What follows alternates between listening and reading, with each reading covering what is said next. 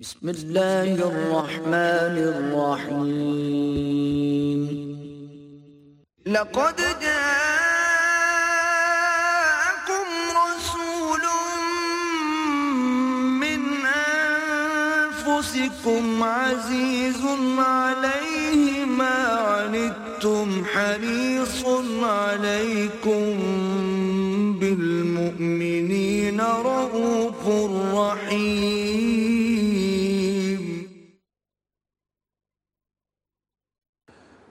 نحمده ونصلي على رسوله الكريم. أما بعد، فقد قال الله تبارك وتعالى كما ورد في سورة البقرة أعوذ بالله من الشيطان الرجيم. بسم الله الرحمن الرحيم. ولا تأكلوا أموالكم بينكم بالباطل وتدلوا بها إلى الحكام لتأكلوا فريقا من أموال الناس بالإسم وأنتم تعلمون. صدق الله العظيم وعن أبي هريرة رضي الله تعالى عنه قال قال رسول الله صلى الله عليه وسلم إن الله طيب لا يقبل إلا طيبا وإن الله أمر المؤمنين بما أمر به المرسلين فقال يا أيها الرسل كلوا من طيب من الطيبات واعملوا صالحا. وقال يا أيها الذين آمنوا كلوا من طيبات ما رزقناكم ثم ذكر الرجل يطيل السفر أشعث أغبر يمد يديه إلى السماء يا رب يا رب، ومطعمه حرام، ومشربه حرام، وملبسه حرام وغزي بالحرام فأنا يستجاب لذلك۔ رواه الإمام مسلم رحمه الله۔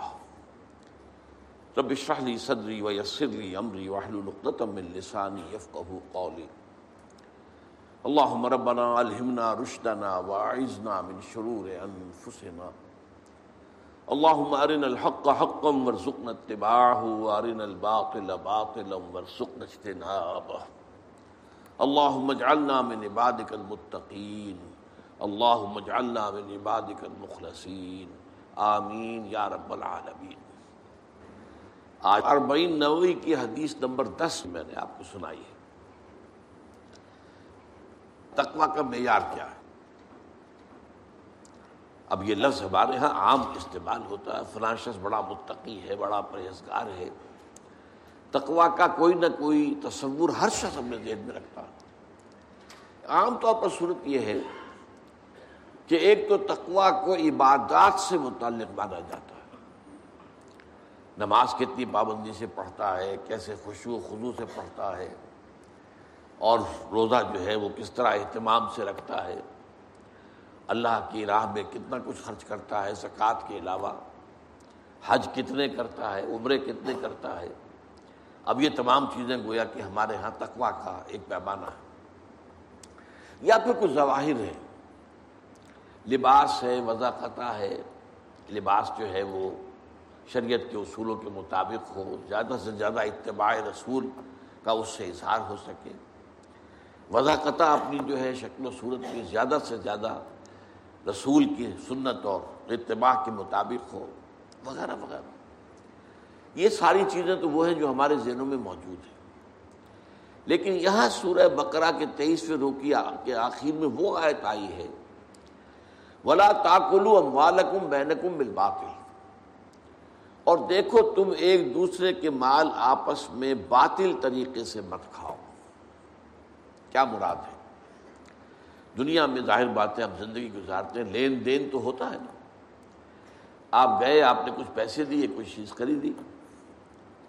اب بیچنے والے نے اگر دھوکہ دیا ہے تو جو پیسے آپ نے اسے دیے وہ اس کے لیے حرام ہو گئے۔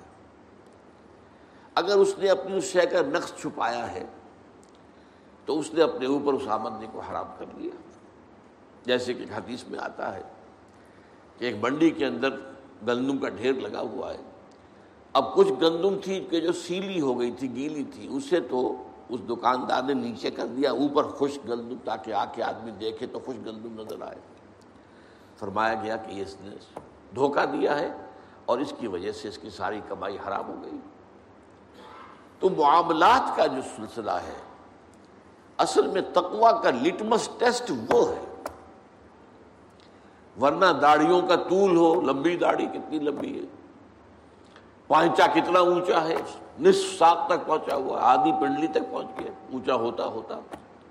یہ تقوا کے معیار نہیں ہے۔ اس سے تو لوگ تو دھوکہ کھا سکتے ہیں، لوگ جو ہیں فریب میں آ سکتے ہیں۔ لوگ غلط تصور قائم کر سکتے ہیں۔ اللہ تعالیٰ کے ہاں ظاہر بات ہے کہ اللہ کو دھوکہ نہیں دے سکتے۔ تو تقوا کا اصل معیار ہے عقل حلال۔ اگر رزق حلال نہیں ہے تو کوئی تقوا نہیں۔ نمازوں کے ڈھیر ہوں، نوافل کے انبار ہوں،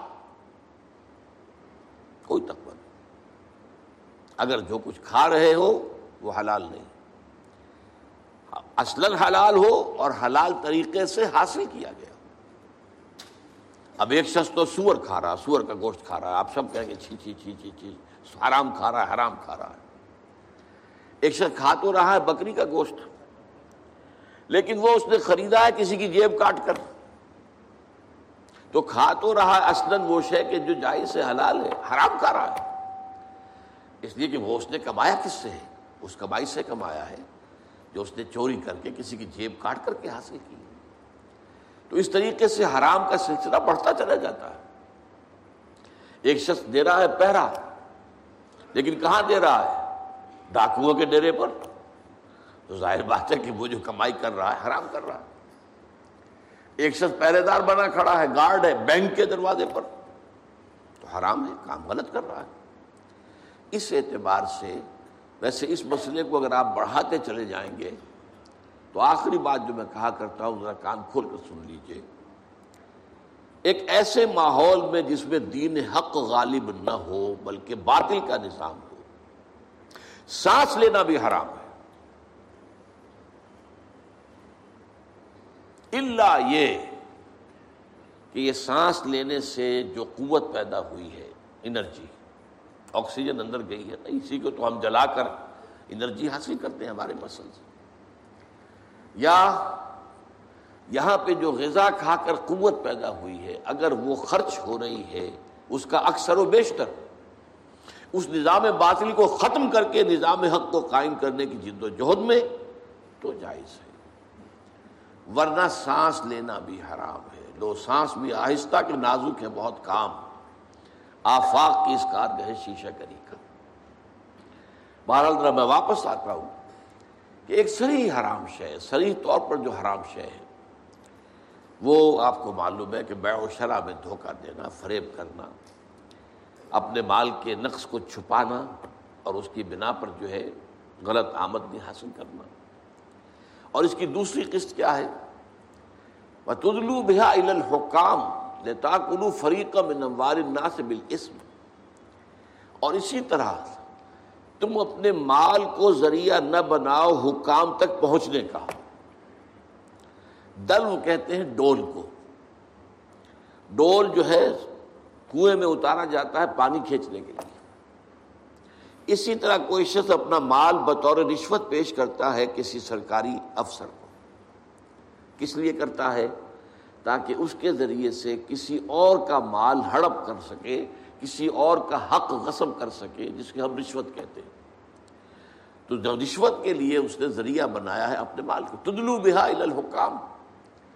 جیسے پانی تک پہنچنے کے لیے ڈول کو تم نے ذریعہ بنایا، اسی طریقے سے کچھ لوگوں کے حق تلفی کرنے کے لیے، کچھ لوگوں کا مال غلط طریقے پر ہڑپ کرنے کے لیے تم نے اپنے مال کو ڈول بنایا۔ حکام تک پہنچنے کا تاکہ ان کے ذریعے سے ان کے ہاتھ میں جو اختیارات ہیں، ان کے پاس جو اتھارٹی ہے، ان کے پاس جو پاورز ہیں، ان کو اپنے حق میں استعمال کرا سکو اسی کا نام ہے رشوت۔ اور ایک حدیث نبی میں صاف طور پر آیا ہے اراشی ول مرتشی قلعہ ہما فنار رشوت دینے والا اور رشوت کھانے والا دونوں جہنمی آپ غور کریں گے کہ یہ راشی کا لفظ ہم بولتے ہیں رشوت خور کو، جو رشوت لیتا ہے۔ عربی میں اور قرآن مجید کی اصطلاح میں راشی وہ ہے جو رشوت دیتا ہے، رشوت کھلاتا ہے۔ اور یہ بات ذرا اگر آپ گہرائی میں تجزیہ کریں گے تو معلوم ہوگا کہ رشوت کی اصل بنیاد رشوت دینا ہے۔ لوگ جو ہے وہ غلط کام کرانے کے لیے مٹھیاں گرم کرتے ہیں۔ اب جب وہ مٹھی گرم ہونے کی عادت ہو گئی تو جب تک گرم نہ ہوگی کام نہیں ہوگا۔ لیکن انالیسس جب ہوگا تو وہ یہ ہے کہ اصل میں کیوں ہوتا ہے کہ در حقیقت عام لوگ جو ہیں وہ حکام کو رشوت خوری کی عادت ڈالتے ہیں۔ اپنے غلط کام کرانے کے لیے، کسی کی حق تلفی کے لیے، کسی کا حق مارنے کے لیے، کسی کا حق جو ہے ہڑپ کرنے کے لیے وہ در حقیقت اس مال کو ذریعہ بنا رہے ہیں حکام رسی کا، حکام تک پہنچنے کا۔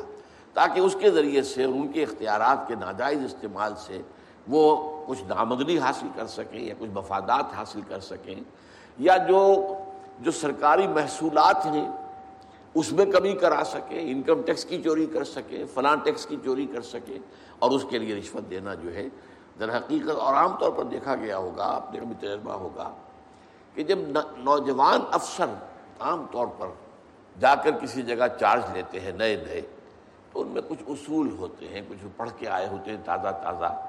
دیانتداری بھی کوئی شے ہے اور اور قوم کے ساتھ خلوص اور اخلاص بھی کوئی شے ہے۔ لیکن یہ کہ پھر وہاں اس مشین میں پڑھ کر، اس نظام میں پڑھ کر، ایک طرف تو جو خوراک قسم کے بیٹھے ہوتے ہیں، وہاں پرانے اہلکار وہ پٹی پڑھاتے ہیں بھیا کہاں تم کس غلط فہمی میں مبتلا ہو گئے ہو؟ یہاں تو ترقی کے راستے جو ہیں، یہ بند ہو جائیں گے، تم پر، تم آگے بڑھ نہیں سکو گے۔ تمہیں اپنے سے اوپر والے حکام کو جو ہے وہ جب تک راضی نہیں رکھو گے تو کیسے تمہاری جو ہے ترقیاں ہوں گی؟ اور دوسرا یہ کہ وہاں کے لوگ جو غلط کار ہیں، حرام خور ہیں، وہ خود آ کر انہیں ایسے ایسے طریقے استعمال کرتے ہیں کہ جس سے ان کو جو ہے چسکا پڑ جاتا تو بات اصل میں کہنے کی یہ تھی کہ سورہ بقرہ کے تیئیسویں رقو میں سوم اس کا مقصد تقوا لیکن تقوا کا معیار کیا ہے؟ اس کو آخری آیت میں بیان کر دیا گیا۔ اگرچہ بظاہر اس آیت کا کوئی تعلق سوم یا رمضان سے نہیں ہے۔ بلا تاکلو اموالکم بینکم بالباطل وتدلو بها الى الحکام لتاکلو فریقا من اموال الناس بالاسم وانتم تعلمون۔ اگر تم جان بوجھ کر یہ کرو گے تو ظاہر بات ہے کہ اللہ کے عذاب کے مستحق ہو جاؤ گے۔ ہاں کبھی غلط فہمی ہو سکتی ہے۔ جیسے میں نے کہا، کوئی شخص غلط فہمی میں سور کا گوشت کھا رہا ہے، اس کو پتہ نہیں کہ سور کا گوشت ہے۔ بلکہ اس سے تو کسی نے یہ دھوکہ دیا کہ نہیں، بکری کا گوشت ہے اور وہ کھا رہا ہے۔ یا وہ مجرم تو نہیں ہوگا، وہ اصل میں سور نہیں کھا رہا ہے۔ تو غلط فہمی میں اور لا علمی میں اگر کوئی حرکت ہو جائے تو وہ بالکل اللہ تعالیٰ کے ہاں جو ہے کنڈون ہو جائے گی، معاف ہو جائے گی۔ لیکن انتم تعلمون، جانتے بوجھتے اگر یہ کام کرو گے تو پھر ظاہر بات ہے کہ پھر اللہ تعالیٰ کی طرف سے یوں جان لو کہ تقوا کی نفی ہو گئی تمہاری اب آئیے اس حدیث کی طرف۔ یہ حدیث نمبر دس ہے، اربعین نبوی کے۔ ان، اب یہاں عقل حلال کی جو اہمیت ہے اور اس کا جو مقام و مرتبہ ہے، وہ بیان ہو رہا ہے۔ حضور نے فرمایا، حضرت ابو حرا اس کے راوی ہے رضی اللہ تعالی عنہ، اور مسلم شریف کی روایت ہے۔ ان اللہ طیب لا يقبل اتا طیبا۔ دیکھو، اللہ پاک ہے۔ اور وہ صرف پاک چیز قبول کرتا ہے۔ تم نے بیس تیس ہزار روپے کا دمبا اللہ کی راہ میں جو ہے وہ عید کے روز قربان کر دیا، لیکن وہ حرام کی کمائی سے تھا۔ اللہ کیا اس کا کوئی وزن نہیں نہیں ینال اللہ لحومها ولا دماؤها ولكن يناله التقوى منكم دیکھو، ان قربانیوں کا نہ گوشت اللہ تک پہنچتا ہے، نہ خون۔ ہاں پہنچنے والی چیز ہے۔ اگر تقوا ہے تمہارے تقوا ہے، جائز آمدنی سے، جائز کمائی سے تم نے وہ جانور خریدا ہے۔ اللہ کی راہ میں اس کو ہدیہ کیا ہے، اللہ کی راہ میں ذبح کیا ہے۔ تو اس کے ایک ایک بال کے اوپر بھی اجر ہے۔ تو ہر چیز جو ہے اس کے لیے اللہ تعالیٰ کے ہاں وہ تمہاری میزان کے اندر، میزان عمل میں آئے گا۔ لیکن تقوا نہیں ہے، حرام کی کمائی سے کیا ہے۔ تو اللہ کو قبول نہیں ہے۔ ان اللہ طیب ولا اکبر و اتا طیبن اللہ طیبن اور وہ سوائے پاک کے، پاک چیز کے، حلال چیز کے اور کسی چیز کو قبول نہیں کرتا۔ یہی تو پہلا قتل جو ہوا تھا نو انسانی میں، سورہ معاہدہ میں اس کا ذکر ہے۔ حضرت آدم کے دو بیٹوں نے قربانی پیش کی اس کا ربا قربان یہ قربانی اصل میں کس سے، لفظ سے بنا؟ قرب سے۔ اللہ کا تقرب حاصل کرنے کے قربانی اصل میں قرب سے بنا ہے۔ تو اللہ کا تقرب حاصل کرنے کے لیے ایک شخص جو تھا، ان میں سے وہ چرواہا تھا، ایک بھائی، اس نے لا کر کوئی بھیڑ یا مینا جو ہے وہ اللہ کی راہ میں قربان کیا۔ اور دوسرا جو تھا، وہ کھیتی باڑی کرتا تھا، اس نے کچھ اپنی جو پیداوار ہے، اس میں سے کچھ لا کر پیش کیا، قرب رومانی کے طور پر۔ اچھا اس وقت کیا رواج تھا جو آج نہیں ہے، وہ ختم ہو چکا ہے۔ کہ کسی کی قربانی کی قبولیت کی علامت یہ ہوتی تھی کہ آسمان سے آگ اترتی تھی اور اس قربانی کو بھسم کر دیتی تھی۔ یہ علامت تھی اس بات کی کہ اللہ تعالیٰ نے اس قربانی کو قبول کر لیا۔ تو ایک کی قربانی جو ہے، حابیل کی قربانی اللہ نے قبول کر لی قابل کی نہیں کی۔ اب قابل کو شدید غصہ، تیش میں آ کر اس نے، میں تمہیں قتل کر دوں گا۔ اب بھائی پر غصہ اتار رہا ہے۔ بھائی نے کہا، بھائی جان، اللہ تعالیٰ جو ہے قربانی قبول نہیں کرتا، مگر متقیوں سے آپ اپنے غریبان میں جا کے آپ کی قربانی اللہ نے کیوں ریجیکٹ کی؟ لیکن نہیں، اس نے کہا، میں قتل کروں گا۔ تو یہ حابیل کا مشہور واقعہ، کیونکہ اگر آپ ہاتھ اٹھائیں گے مجھ پر، مجھے قتل کرنے کے لیے میں اپنا ہاتھ نہیں اٹھاؤں گا کہ آپ کو قتل کروں۔ بلکہ میں تو یہ چاہوں گا کہ آپ مجھے اگر بغیر کسی جواز کے، بلا جواز اگر مجھے قتل کریں گے۔ تو گویا کہ اپنے گناہوں کا بوجھ تو آپ کو اٹھانا ہی ہے۔ میرے گناہوں کا بوجھ بھی آپ اٹھا لیں گے۔ تو I stand to lose nothing میرا تو کوئی نقصان نہیں ہے اس میں۔ بہرحال یہ پہلا قتل تھا کہ جو نوع انسانی میں ہوا ہے اور اس میں اس بات کی تقوی۔ اللہ تعالیٰ جو ہے، وہ تو متقیوں سے قبول کرتا ہے قربانی۔ وہ مالی ہو، کسی طرح کی قربانی ہو، وہ عبادت ہو، بدنی عبادت ہو۔ التحیات اللہ وسلمات و طیبات یہ ساری چیزیں جو ہے یہ اگر تقوا کے ساتھ ہیں، تو اللہ کے ہاں قابل قبول ہے، ورنہ نہیں۔ وہ ان اللہ امر المومنین حضور فرماتے ہیں، اللہ نے اہل ایمان کو بھی وہی حکم دیا ہے، بما امر بہل مرسلین جو اس نے اپنے رسولوں کو حکم دیا اب یہاں دیکھیے کہ حضور سورہ مومنون کی ایک آیت کوٹ کر رہے ہیں۔ سورہ مومنین کی آیت نمبر اکیاون ہے۔ یا یہ رسولو کلو منت طیبات وعملو صالحا۔ اے میرے رسولو، پاکیزہ چیزیں کھاؤ اور عمل نیک کرو۔ یہ عقل حلال کے ساتھ پھر اس کے بعد جو ہے وہ عمل نیک اللہ تعالیٰ کے ہاں وہ قابل قبول ہوگا۔ کلو منت طیبات وعملو صالحا۔ وہ کالا اور ایک دوسری آیت بھی آپ نے کوٹ کی، یہ سورہ بقرہ کی آیت نمبر ایک سو بہتر ہے۔ یا الذین آمنو کلو من تو یہ بات رزقناکم۔ دیکھو، کھاؤ ان پاک چیزوں میں سے جو ہم نے تمہیں دی۔ گویا کہ عقل حلال، رزق حلال، رزق طیب، حلال اور طیب، یہ ہے در حقیقت جس کا حکم دیا جا رہا ہے۔ رسولوں کو بھی دیا گیا اور اہل عباد کو بھی دیا گیا۔ سما زکارا اب یہ ہے، اس حدیث کا وہ ٹکڑا کہ جو لرزہ تاری کر دینے والا ہے۔ پھر حضور نے ذکر فرمایا الرجل، ایک ایسے شخص کا یو تیل السفر، جو بڑا لمبا سفر کر کے آیا ہے۔ حدیث میں سراحت نہیں ہے، لیکن گمان یہ ہے کہ یہ حج کا سفر ہے۔ ایک شخص دور دراز سے اور احرام باندھ کے آیا ہے۔ ظاہر بات ہے کہ اس زمانے میں سفر جو ہے، فرض کیجیے کوئی شخص مدینے سے چل کر آیا ہے مکہ حج کرنے کے لیے، تو سات دن کا سفر تو اس کا ویسے ہی ہے، اونٹ کے اوپر۔ اب کیا اس کا حال ہو جاتا ہوگا؟ احرام کی پابندیاں۔ نہاتا بھی نہیں ہے۔ مبادہ کو بال ٹوٹ جائے، دم دینا پڑ جائے۔ اس حوالے سے اور انتہائی احتیاط کے ساتھ جو ہے، اور وہ چل رہا ہے اور سات دن کا سفر کیا ہے، تو کیا حال ہوا ہوگا؟ کپڑے میلے بوسیدہ، احرام میلا اور بوسیدہ ہو گیا ہوگا۔ بالوں کے اندر جو ہے، وہ پراگندہ ہوں گے، بال۔ اب اس کے اندر جو ہے وہ چونکہ کوئی نہ کوئی تیل ڈالا گیا، نہ خوشبو ڈالی گئی، نہ نہ اسے انہیں جو ہے دھویا گیا۔ تو فرمایا سما زکر رجلا یوتیل السفر۔ اشعصا اغبرا بال پراگندہ بھی ہے اور غبار آلود بھی ہے۔ اونٹوں پر سفر کیا۔ ہے اور ظاہر بات ہے کہ قافلہ جب چلتا ہے اونٹوں کا، تو اگلا اونٹ جو ہے وہ جو خاک اڑاتا ہے، وہ پچھلے اونٹ کی سواری کے اوپر آئے گی لازمت گھوڑے جب دوڑتے ہیں تو ان کے سموں سے دوڑنے والی خاک ہے، وہ ظاہر بات ہے، کہاں جاتی ہے؟ سواروں پر بھی آتی ہے۔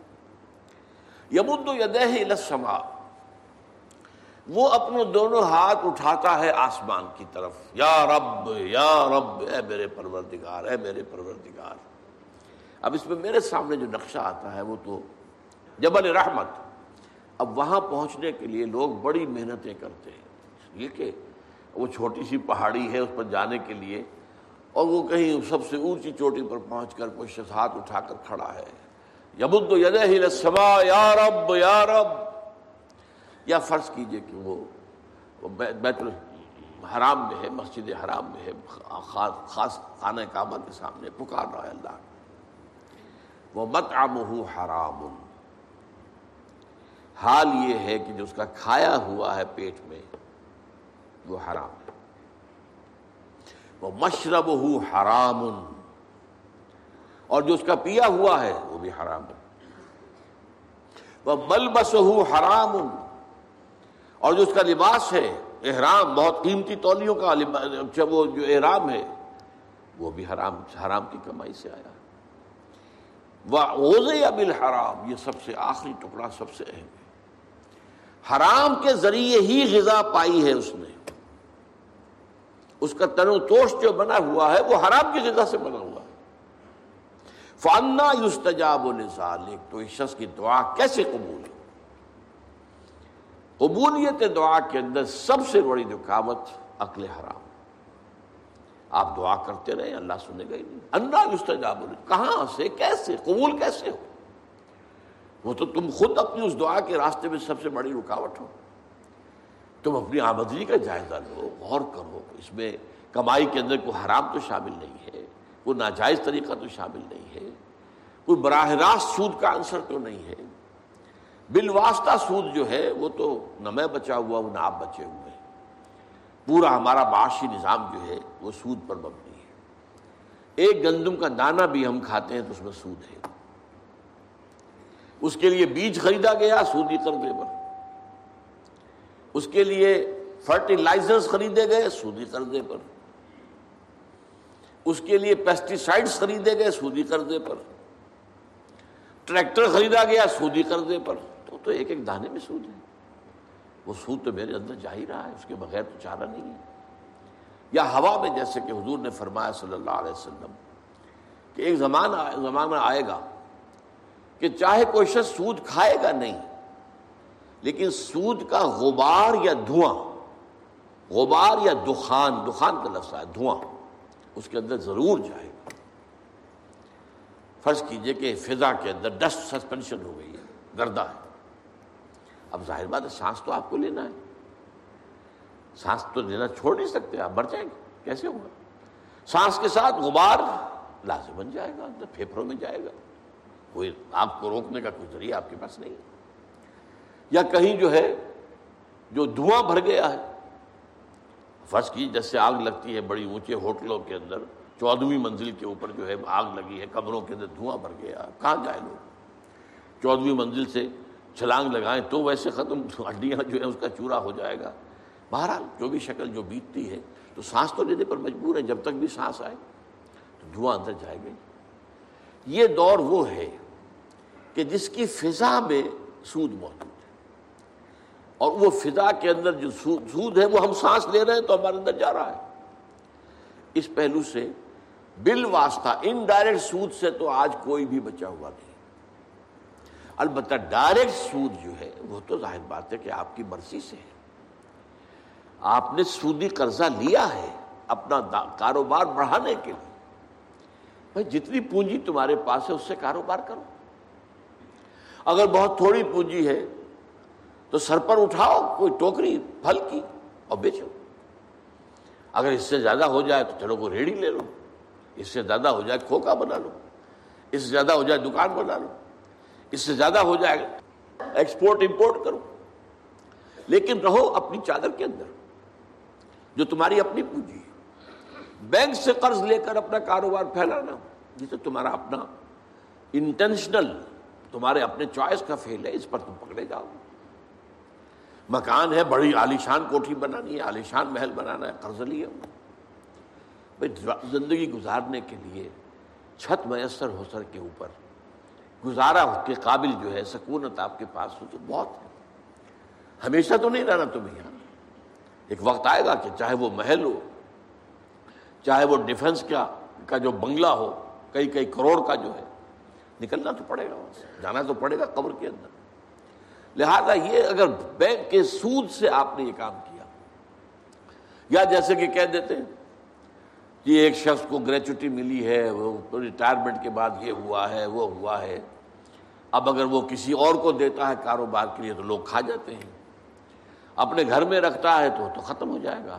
رفتہ رفتہ اس کی قیمت بھی کم ہو جائے گی، وہ کھائے گا تو ختم بھی ہو جائے گا۔ تو کیا کریں؟ یہ مجبوری ہے۔ لہذا بینک میں سود کے اوپر رکھ دیا، سود کھا رہے ہیں۔ ختم نہیں۔ تمہارے پاس ضمانت ہے کہ جب تک تمہارے پاس یہ رقم ختم جو ہے نہیں ہوتی، اس سے پہلے پہلے تم مر جاؤ گے یا نہیں ہے؟ کھاؤ اس کو۔ یا اور کچھ نہیں کر سکتے، بڑا کاروبار نہیں کر سکتے۔ اپنے مکان کے باہر کی بیٹھک کے اندر کوئی چھوٹی سی دکان لگا کر بیٹھ جاؤ کریانے کی۔ صبح سے شام تک گزارے کے مطابق مل جائے۔ گا محنت کرو۔ ریٹائرمنٹ کے بعد بھی یہ کام تو کر سکتے۔ اور نہیں تو چیو جو کچھ بھی ہے، تمہارے پاس جمع پونجی، اسے کھاؤ۔ اس کے بعد اللہ پر توکل رکھو۔ رزق جو ہے اللہ کے ذمے ہے۔ کیا پتا؟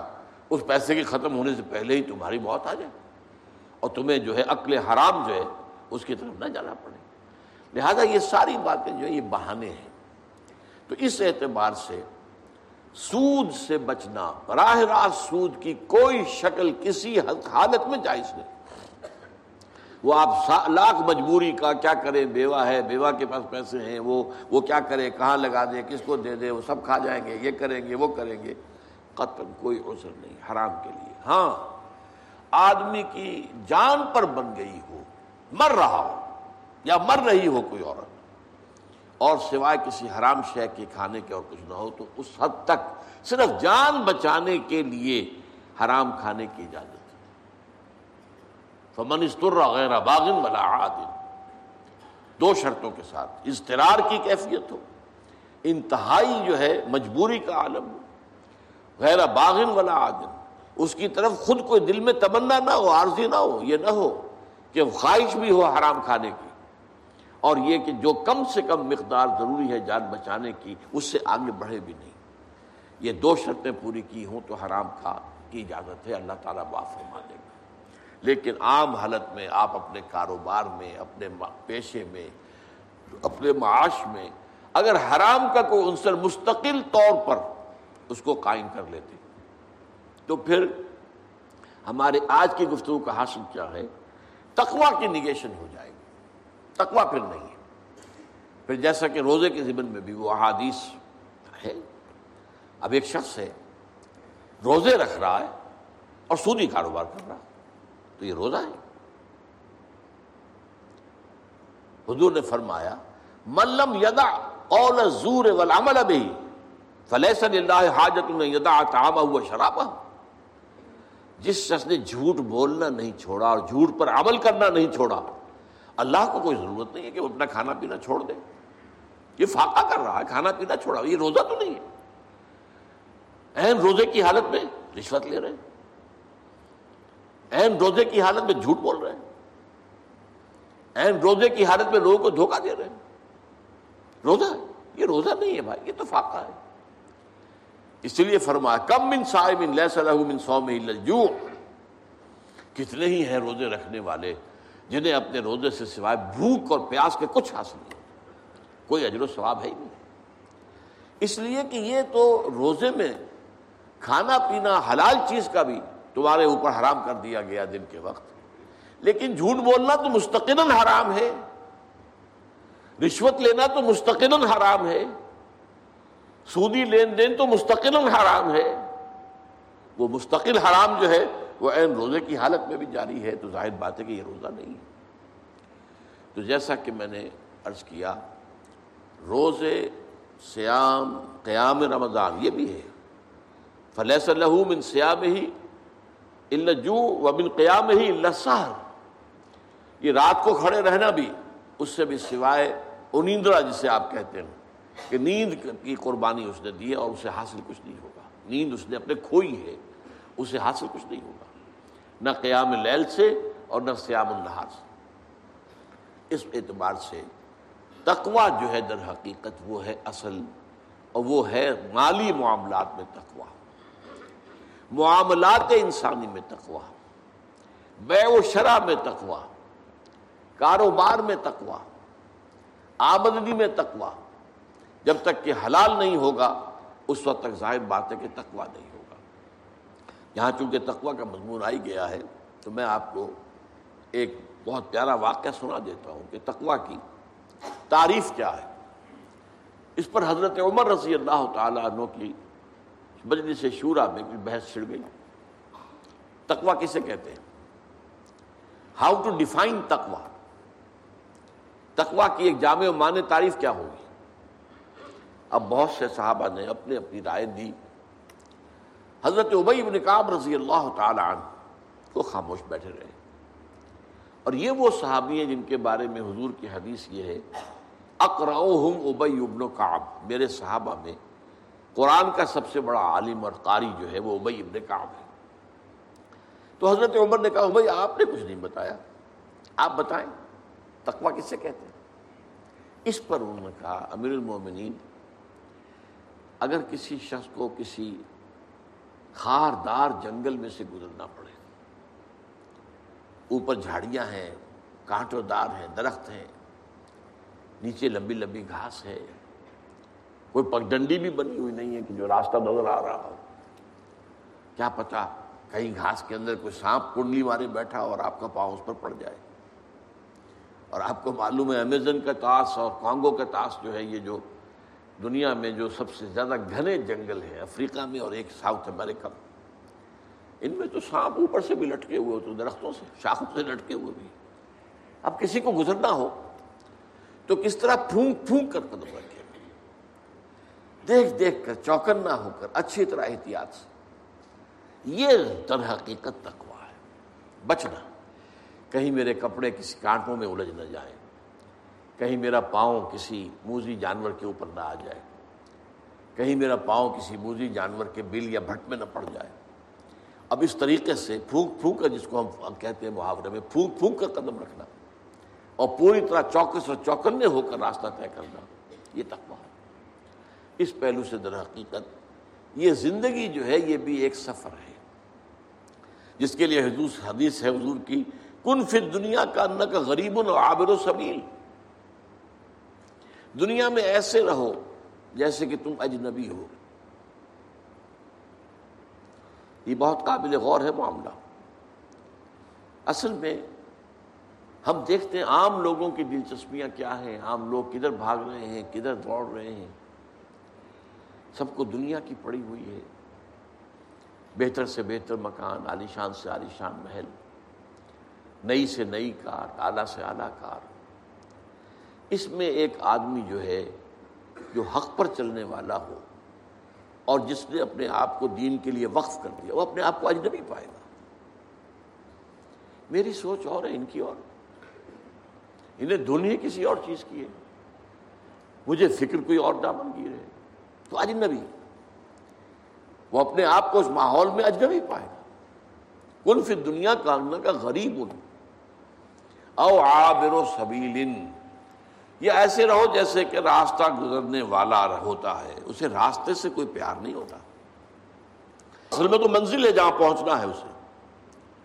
راستہ اس منزل تک پہنچانے کا ذریعہ ہے۔ یہی وجہ ہے کہ حضور نے فرمایا صلی اللہ علیہ وسلم مالی ولی دنیا مجھے تمہاری دنیا سے کیا سروکار؟ ان نما مسلی کا راک بن اللہ تحت شجرت سمراہ فتح رکھا میری مثال تو اس مسافر کی سی ہے، سوار، جو تھوڑی دیر کے لیے رکتا ہے کسی درخت کے سائے میں سستانے کے لیے، تھوڑا سا آرام کرنے کے لیے، پھر وہ چھوڑتا ہے، اس کو اپنا راستہ لیتا ہے۔ یہ اس کا ٹھکانہ تو نہیں ہے، یہ اس کی منزل تو نہیں ہے۔ یہ اس کا گھر تو نہیں ہے، یہاں اسے رہنا تو نہیں ہے۔ تو ٹھیک ہے، دنیا کا، درخت کا ایک سایہ۔ تم پر بھی چھت کا ایک سایہ ہو جائے، بہت غنیمت ہے۔ غنیمت سمجھو کہ سایہ ہے۔ لیکن یہ کہ عالیشان محلوں کے آرزویں دماغ سے نکال دو۔ دنیا کی چیزوں کی طلب جو ہے، وہ دل سے نکال دو باہر کر دو۔ جس کو کہتے ہیں کہ یہ جیسے ہے جیسے کہ سمندر میں کشتی جا رہی ہے سمندر کشتی چل رہی ہے پانی پر۔ لیکن اگر یہ پانی آ گیا کشتی میں تو ڈوب جائے گی۔ لہذا دنیا میں رہو۔ یہ سمندر ہے جس میں تمہاری کشتی چلنی ہے۔ لیکن اس پانی کو دل میں مت آنے دو۔ اس کی محبت، اس کی آرزو، اس کی تمنا، یہ دل میں کہا ہے۔ کل فت دنیا کا ان کا غریب و نعابر و سبیل۔ اور اسی حوالے سے ایک اور حدیث۔ حضور نے فرمایا یہ ہماری پوری تاریخ کا ایک جو سمجھیے خلاصہ ہے۔ بدا الاسلام و غریباً بس و کما بدا فتوبہ للغربا اسلام کا جب آغاز ہوا ہے تو وہ غریب تھا، اجنبی تھا، کوئی اس کا پہچاننے والا تھا ہی نہیں۔ آپ سوچئے، مکہ مکرمہ کے ابتدائی دنوں میں حضور کیا محسوس کرتے ہوں گے؟ کوئی ہے میرا جاننے والا، میرا پہچاننے والا؟ کوئی ہے؟ ظاہر بات ہے کہ بالکل اجنبی اکیلے، تنہا۔ معدود چند ساتھی آئے ہیں۔ تو اسلام غریب تھا۔ بدال اسلام و غریب اس کے بعد ایک وقت آیا کہ اسلام کو اللہ نے طاقت دی۔ اذا جاء نصر اللہ والفتح ورایت الناس يدخلون فی دین اللہ افواجا۔ جب اللہ تعالیٰ کی نصرت آ گئی اور فتح آ گئی اور آپ نے دیکھا یا آپ دیکھیں، دو ترجمے ہو سکتے ہیں۔ کہ لوگ جو ہیں جوک در جوک فوج در فوج اللہ کے دین میں داخل ہو رہے ہیں۔ وہ وقت بھی آ گیا۔ تو اب اسلام غریب نہیں رہا۔ اب تو سب اسلام کے دوست بن گئے۔ اسلام کے چاہنے والے ہو گئے۔ اسلام جو ہے وہ طاقتور کے تو سبھی ساتھی سبھی دوست ہیں۔ لیکن بس سعود کما بدا۔ ان قریب اسلام پھر اجنبی ہو جائے گا جیسا کہ وہ پہلے اجنبی تھا یہاں سین آیا ہے، سیعود، صوفہ نہیں۔ عربی میں جب سین آتا ہے فیل مظاہرے پر، آپ کو معلوم ہے فیل مظاہرے عربی میں مستقبل اور حال حال اور مستقبل دونوں کو کور کرتا ہے۔ اگر مستقبل کے لیے خاص کرنا ہو تو سین یا صوفہ لگائیں گے۔ سیقول الصفاء من الناس ما واللہ من قبلتهم التي كانوا عليها ان قریب کہیں گے لوگوں میں سے، یہ نادان لوگ کہ کس چیز نے انہیں پھیر دیا اس قبلے سے جس پر یہ تھے جب تحویل قبلہ کا حکم آیا۔ تو سی آتا ہے ان قریب کے لیے۔ سیعود و کما بدا۔ ان قریب اسلام پھر غریب ہو جائے گا جیسا کہ پہلے غریب تھا۔ اب جو بات سمجھنے کی ہے، مسلمان غریب نہیں رہے، امیر سے امیر تر ہوتے چلے گئے۔ لیکن اسلام خلافت راشدہ کے خاتمے کے ساتھ ہی غریب سے غریب تر ہوتا چلا گیا۔ It's a very big contrast دورے بنو بھیا میں، دورے بنو عباس میں۔ کتنا کتنا عروج ہوا مسلمانوں مسلمان ترقی پر ہیں۔ مسلمان جو ہے ان کی سطوت ہے، ان کی شوکت ہے، شان ہے، ان کا غلبہ ہے، ان کی حکومت ہے۔ اس وقت کی دنیا کی عظیم ترین سلطنت ان کی ہے، سلطنت عباس ہے، بنو عباس۔ لیکن اسلام غریب ہونا شروع ہوا۔ تو وہ جو ایک ریاست اور سیاست کا معاملہ تھا، سب سے پہلے وہ ختم ہوا۔ اس کا اسلام سے تعلق نہیں رہا، بلکہ اب جس کی لاٹھی، اس کی بھینس۔ یہ نہیں ہوگا کہ مشاورت سے ہم طے کریں گے کون اہل ترین آدمی ہے، کون سب سے زیادہ متقی ہے، کون سب سے زیادہ اللہ کو جاننے والا پہچاننے والا ہے۔ اسے ہم متقرر کریں۔ نہیں۔ جس کی لاٹھی، اس کی بحث جس کے پاس قوت ہے، اس کی حکومت ہوگی۔ اب اسلام غریب ہونا شروع ہوا۔ ہوتے ہوتے ہوتے ہوتے۔ یہاں تک حال آ گیا۔ جب یورپین کولونیلزم آیا ہے، تو وہ جو مسلمان کم سے کم یہ کہ مسلمان بادشاہتوں کے اندر قاضی تو ہوتے تھے نا، مقدموں کا فیصلہ تو شریعت کے مطابق ہوتا وہ بھی گیا۔ اب میجسٹریٹس آ گئے، اب فوجداری قانون انگریز کا ہے، دیوانی قانون انگریز کا ہے۔ ہاں انہوں نے بڑی رعایت کی تھی آئلی قوانین میں ہمیں اجازت دے رکھی تھی۔ نماز روزے کی اجازت دے رکھی تھی، لیکن باقی پورا نظام تو ان کا تھا۔ تو اس طریقے سے ہوتے ہوتے اسلام غریب ہوتا چلا گیا۔ اب فرمایا توبا للغربا تو تہنیت ہو، مبارکباد ہو غریبوں کو، اجنبیوں کو۔ کیا مطلب؟ جب اسلام اپنے اجنبیت کے دور میں چلا جائے، تب دو راستے ہوں گے۔ یا تو آپ اسلام کا دامن چھوڑیں اور جو اونچائی کی طرف راستہ جا رہا اسی پر آپ بھی چل پڑے چلو تم ادھر کو ہوا ہو جدھر کی۔ معاشرے میں عزت جس چیز سے ملتی ہے وہی حاصل کرو۔ معاشرے میں مقام جس چیز سے بنتا ہے اسی کے لیے کوشش کرو۔ اور ایک یہ کہ چھوڑو اس کو۔ اسلام کے دامن سے چمٹے رہو۔ اسلام غریب ہو گیا، تم بھی غریب ہو جاؤ۔ تمہارے جاننے پہچاننے والے بھی پھر نہیں رہیں گے، تمہارے ملنے والے بھی نہیں رہیں گے۔ تم سے کوئی رشتہ داری کرنا بھی پسند نہیں کرے گا۔ ظاہر بات ہے کہ تم تو اس معاشرے کے اندر اجنبیہ ہو، تم اس میں مس فٹ ہو۔ اس کی اقدار کے مطابق تمہارا معاملہ نہیں ہے۔ تو توبا للغربا اللہ تعالی ہم سب کو نبی اکرم صلی اللہ علیہ وسلم کی اس تہنیت اور اس مبارک بات کا مستحق بنائے۔ اقول قول هذا واستغفر الله لي ولكم ولسائر المسلمين والمسلمات۔